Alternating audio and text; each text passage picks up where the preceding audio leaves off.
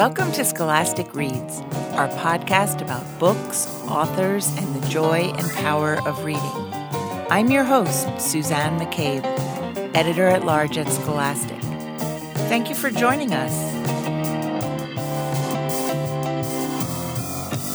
Recently, we sat down with Daniel Jose Older, author of the Shadow Shaper series. He said that it wasn't until he discovered the work of Junot Diaz as an adult that he saw himself represented in literature in a meaningful way. Daniel is not alone in feeling underrepresented. The We Need Diverse Books movement has generated important and often challenging conversations in the publishing industry. It is based on the fundamental idea that all children must see themselves represented in the books they read, and not just as sidekicks or villains, but as three dimensional heroes. At Scholastic, we're proud to publish authors of different backgrounds, cultures, races, abilities, and orientations. But we also know that many of our authors have stories like Daniel's. Like him, Many felt that they didn't exist in children's books when they were growing up. And like him, they are now writing to change that for future generations. We invited them to share their stories. Here are a few, starting with Daniel's. When was the first time you saw yourself represented in literature, and what did it mean to you? Mm. There were probably smaller ones, but it was really when I read, you know, I think The Brief Wondrous Life of, Oscar Wao was really a, a, revelation to read. And that was obviously later. So I'm sure there were other moments, you know, I could probably find some in my childhood. But at that point, you know, I was just really thinking about it already in a very concrete and analytical way. And so to read this, you know, nerdy Latino character with so many references just from Lord of the Rings stuff to Star Wars to Orisha, you know, Caribbean spirituality and all this stuff. Like, what? How is this possible? And the voice, just so much about that novel really is just perfect. And I loved it. And then, you know, so I, that led me to just read more widely and realize that this was, you know, we were out there in different ways in literature and sci fi and fantasy, just across the board. And it, it was a really revelatory moment for sure. Why do you think it's so important that children see themselves in the books they read? Um, mostly because a lot of us weren't able to, you know, because of that long history of erasure and of demonization and of turning black and brown kids into either clowns or doomed sidekicks or bad guys. You know, that's all that we had. So we would have to practice this radical act of translation where we would either take the white character and pretend that, that we that we we were like them or they were like us on some level, which is a very damaging process for a child to go through. I think it, one that we haven't fully grasped in a way because you can't really study it. You you can't really put a, a number or an equation behind like what that does to a psyche of someone young and, and, and growing up when they don't get to see themselves as a protagonist. You know, when I look at it, to me, it's a it's a huge human rights violation to deny an entire generation of young people of color, generation after generation of young people of color, the right to see ourselves as protagonists in stories. How else are we to conceptualize ourselves as protagonists in our own lives if not through the stories that we're told? So I'm so happy that it's happening now but we also have to reconcile with what the past has done and what it's meant and who's been a part of it. How do you hope that your work will fill a gap for young readers who don't always see themselves in literature and, and how do you want to inspire them? Exactly that. I want people to read books like Shadow Shaper and see that not only like can we be heroes, but that there are so many different faces of who we are. That we are complex humans. You know, it's not just about having like these perfect good guys who are flawless. You know, it doesn't really do us any good. Just like when we talk about representation of women or non-men at all, what that means to just have these kind of oh well they're they're we always used to make them seem helpless, so now we're gonna have them really really hardcore and like be able to beat up everybody and do whatever they want. And like you're still not creating a human character right? So it's about do we have a multiplicity of of who we are on the page? Not just the one to rule them all and not just the one who's a bad guy but all the different ones in between and all the different layers of who each of those people are. That's what i hope people walk away with. My name is Wendy Shang, and my latest book is This Is Just a Test co authored with Madelyn Rosenberg. The first time I saw myself in a book was in Judy Blume's Blubber, and I remember it quite well. Tracy Wu was the best friend of the main character, and she was very much like me, living in modern day and just kind of living a regular life. And up until then, the only representations of Asian people I had seen were basically on in kung fu movies and in Star Trek. And it was really gratifying to see myself like that. I think it's important for children to see themselves in literature because that visibility conveys a message. And what that message is, is that you matter. If you flip it on its head, when we don't represent someone, we're saying that they're not worthy of being visible. And so when children can see themselves, we are telling them that you matter. And not only that, but that you matter just because of who you are. I hope my stories inspire young readers to see themselves as the heroes of their own stories, and that they don't have to pigeonhole themselves into any particular identity. I hope that the breadth of my work enables them to say that they can pursue whatever makes them feel most in love and engaged with the world. I'm Billy Merrell, author of Vanilla and Talking in the Dark. I was a teenager when I came out as gay, to myself, to my friends, and to my family, in that order. I remember feeling alone inside the idea, in part because I wasn't yet sexual when being gay was made to seem entirely about sex. It was the late 90s, and there were occasional depictions of queer characters in movies or on TV, but none of them were as subtle as I felt I needed to be growing up in the South. I saw those characters in myself, partially, but I didn't see myself in them. I couldn't imagine myself as a gay person, though I knew I was, and so I felt utterly alone. Shortly after I came out to friends, though, a writing teacher passed me what I thought was a short story by a poet named Mark Doty. Turns out it was a long excerpt, a full chapter from one of his memoirs, Firebird. My teacher told me the writer would be visiting our school and that I was going to get to meet him. Without saying why, she told me she thought I would really like his work, and so I took her recommendation seriously.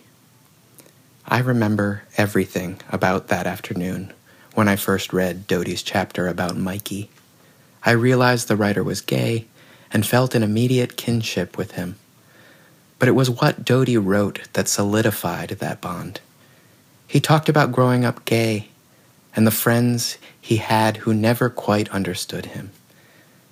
One he described as all boy, who ran around obsessed with rockets and though Doty's childhood was in the 50s, 30 years before mine, I had been friends with all boys, too, and knew exactly what Doty was talking about.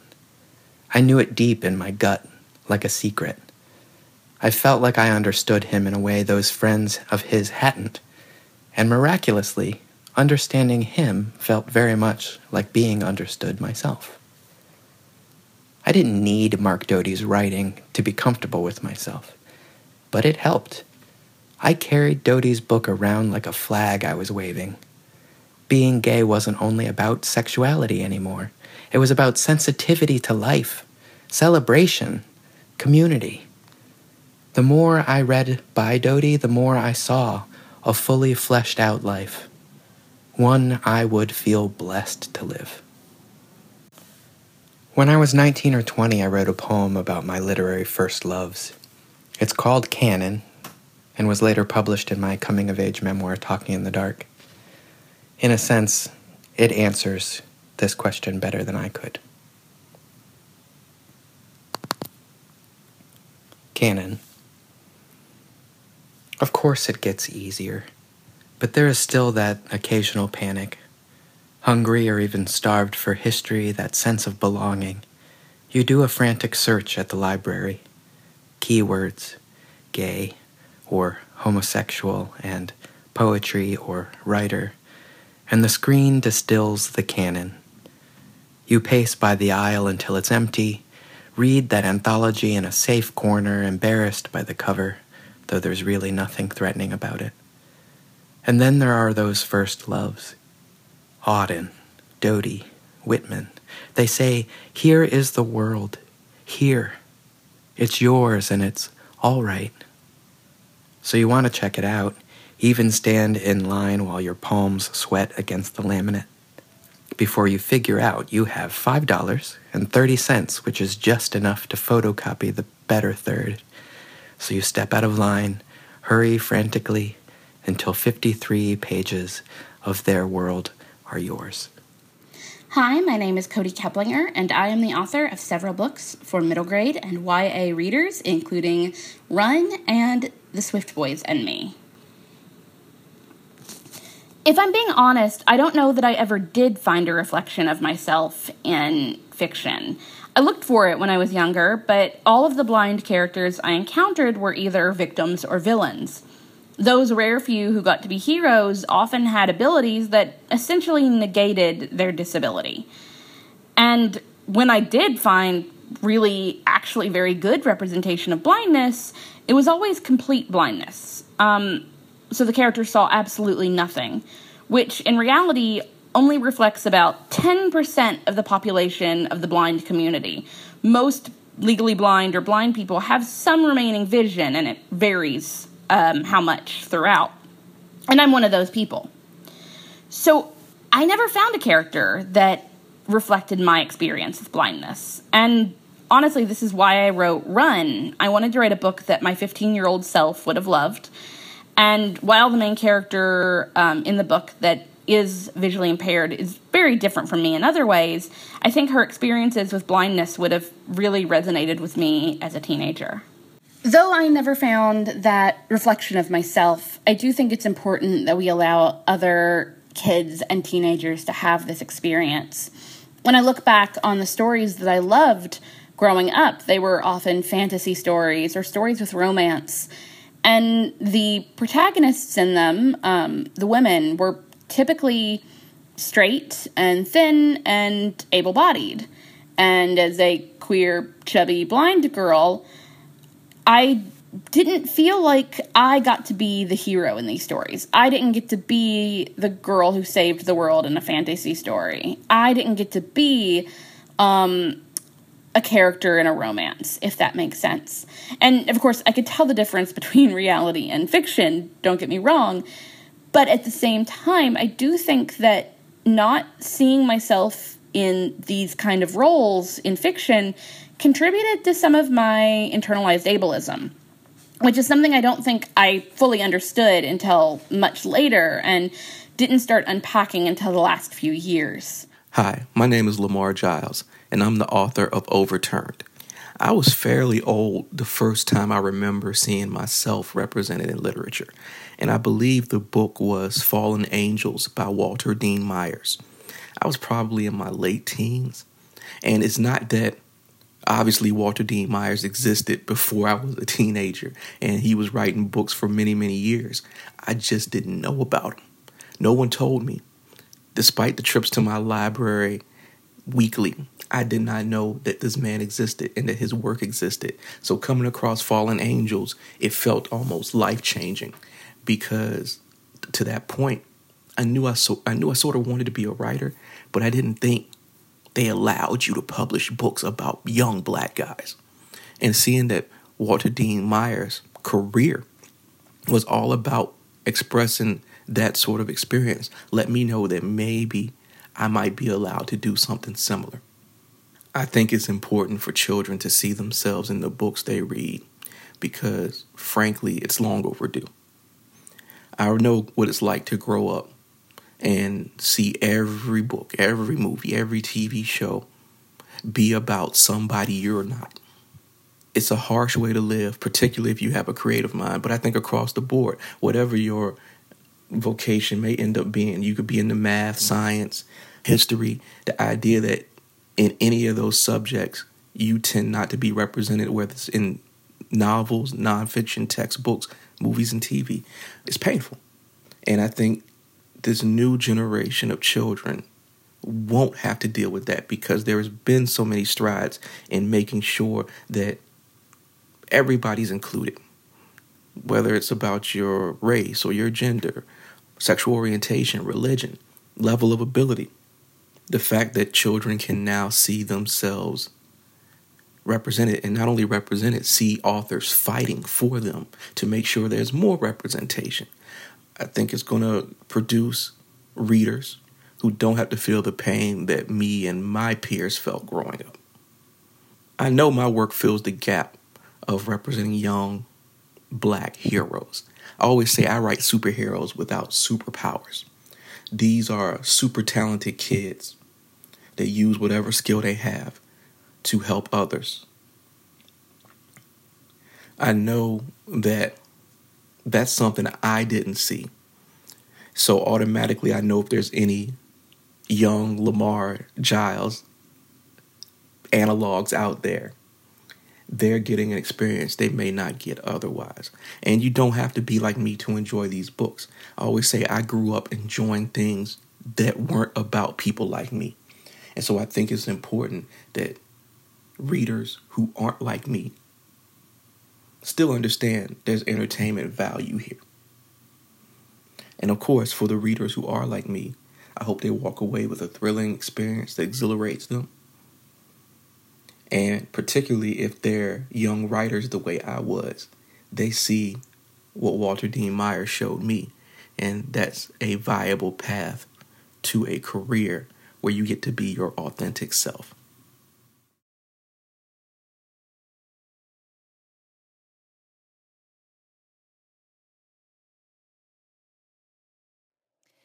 Hi, my name is Sarah Moon, and I wrote the book Sparrow. The first time that I saw myself would have been Harriet the Spy um, she and I were both picky eaters who preferred hoodies to dresses and couldn't stop writing and had some social difficulty. Um, what's sad is that that's probably the last time I saw myself in a book until I was old enough to read adult books, or, well, not at all old enough, but old tall enough to reach the shelf that they were on. I was a little butch kid, not a tomboy. Um, and I stopped reading books that had humans in them after Harriet because I knew that there wouldn't be any humans like me. I didn't see myself again until seventh grade. Oddly, of all places, in the color purple. It wasn't me, it was very far from me, but Celie and Shug's love rocked me to my core. There's an Audre Lorde quote that says that poetry is the name we give name to the nameless so that it can be thought, and for me, color the color purple was exactly that poetry. The next year, I found Dykes to Watch Out For by Alison Bechdel, and I'm pretty sure that that saved my life. I never went a day of high school without a copy of Dykes to Watch Out For in my bag. I should also mention Am I Blue, which is an amazing collection of short stories on queer themes. It ended up in my room somehow in eighth grade. Uh, thanks, mom. And I read it over and over and over again. It was an unbelievably brave book to publish at that time, and those writers who took that risk are my heroes. I think that it's important for children to see themselves in the books they read because while The Color Purple is a great book, and to call it formative for me as a writer or as a person is to drastically understate its impact, I don't actually think that it's great reading material for a 12 year old. And Dykes to Watch Out For gave me a very clear message. If I could survive for the next 15 years, I would have a very good chance at a happy life with good friends and maybe a girlfriend. And the hope that that gave me is hard for me to express the hope of a happy adulthood. But I wasn't an adult, I was a kid, and the lack of representation in literature for young people sent me one single message, which was that I wasn't supposed to exist. Thank goodness for Am I Blue and for the very brave Marion Dane Bauer who brought it into existence. There are lots of different kinds of people in my writing because there are lots of different kinds of people in the world, but you wouldn't always know that from your classroom or your neighborhood or your TV. And I hope that my work makes kids feel like they exist. And if it doesn't, I hope that at the very least it inspires them to get out into the world and find the thing that makes you feel as solid on the ground as Sparrow does with a base in her hand. Hi, my name is Goldy Moldavsky, and I am the author of No Good Deed. So maybe this is because I wasn't exactly an avid reader as a young kid, but I didn't see myself represented in literature until adulthood, until like literally last year when I was reading books like The Sun is Also a Star by Nicola Yoon, um, which has an undocumented immigrant as the protagonist, and then um, Anna Breslaw's Scarlett Epstein Hates It Here, where the protagonist is both Jewish and Latina, which I thought was really cool because I'm Jewish and Latina. And then I just heard of Matthew Roth's um, Nevermind the Goldbergs, which features an Orthodox Jewish um, protagonist. And I thought that was really cool that that was out there in the world. Um, what did it mean to see myself there finally after all this time? Uh, it just it makes you take a step back and go like, "Whoa, this exists. There's a record of this. I exist." My name is Varian Johnson. I'm the author of The Great Greene Heist and To Catch a Cheat. I've also written books in the Spirit Animals Fall of the Beast series. And my newest novel, The Parker Inheritance, will be coming out in the spring of 2018. I first remember seeing myself uh, in literature when I was probably in fifth or sixth grade when I discovered books by Walter D. Myers and Virginia Hamilton. Uh, specifically, I remember reading um, Motown Didi* by the late great Walter D. Myers, and being amazed because the book featured kids that looked like me, uh, kids like me and my friends, kids that liked to play basketball, uh, kids with brown skin. Um, and what was more important, or, or at least just as important, was that not only did the book feature kids that looked like me, uh, but the book was written by someone that looked like me. Um, and for me, that changed everything for for me being a kid who thought he wanted to be a writer, but not thinking he could be a writer because he didn't know anyone else like him who wrote. Um, so now thinking, okay, well, if someone like Walter D. Myers, someone who looked like me, if he could write books, maybe I can too. Uh, and again, that's what put me on the trajectory of um, really wanting and trying to be a writer. And that's why I think it's so important for children to see themselves in the books that they read. We deserve to see ourselves as the as the hero in the story. We deserve to see ourselves being able to do all these amazing things, being able to triumph over whatever is before us. If you see that enough times in literature, where you get to be the star of the story, where you get to be successful, that begins to affect you in the real life as well. You begin to be more confident. You begin to think that you can do anything. It translates from the written world into the real world. And that's what I hope that my work will be able to do. I hope that when a kid reads the book like The Great Greene Heist, that they see that they could be the star, the main character in their narrative, and not just a sidekick. I also hope that uh, if they read by books that they see that they can be a true three dimensional character. I get many notes from, from readers who have read The Great Greene Heist or The Catch a Cheat, and they love Megan or Gabby because these are girls that love all these multiple things. You know, Megan loves being a cheerleader, but she also loves being president of the science club, and you know she can speak Klingon. She has all these parts of her that makes her who she is. It's not that she's just lumped into she's the pure, pretty one or the smart one. Uh, and I hope readers can see that as well too. That they can be all of these things. They can they can have all these different parts of themselves actualized in books and in real life. Hi, I'm Angela Cervantes, author of Allie First at Last, and Me, Frida, and the Secret of the Peacock Ring. The first time I saw myself represented in literature was when I was in college. I had found a book called The Latin Deli by Judith Ortiz Cofer, and then later came across Sandra Cisneros' The House on Mango Street. I remember when I found those two books, I didn't want to do anything else but read them. Then, when I had finished them, I remember wanting to shout from the highest mountain that these two books were amazing and everyone should read them. It felt so good to find myself or characters that were like the friends I grew up with in these books. It, it really changed me. It's important that children see themselves in books they read because I remember how it made me feel. And actually, I was a little bit resentful that girls like me weren't in the books that I was reading. The invisibility made me wonder do the book people, that's what I used to call publishers and librarians back then, do they not see us? Do they think we don't matter or that our stories aren't important?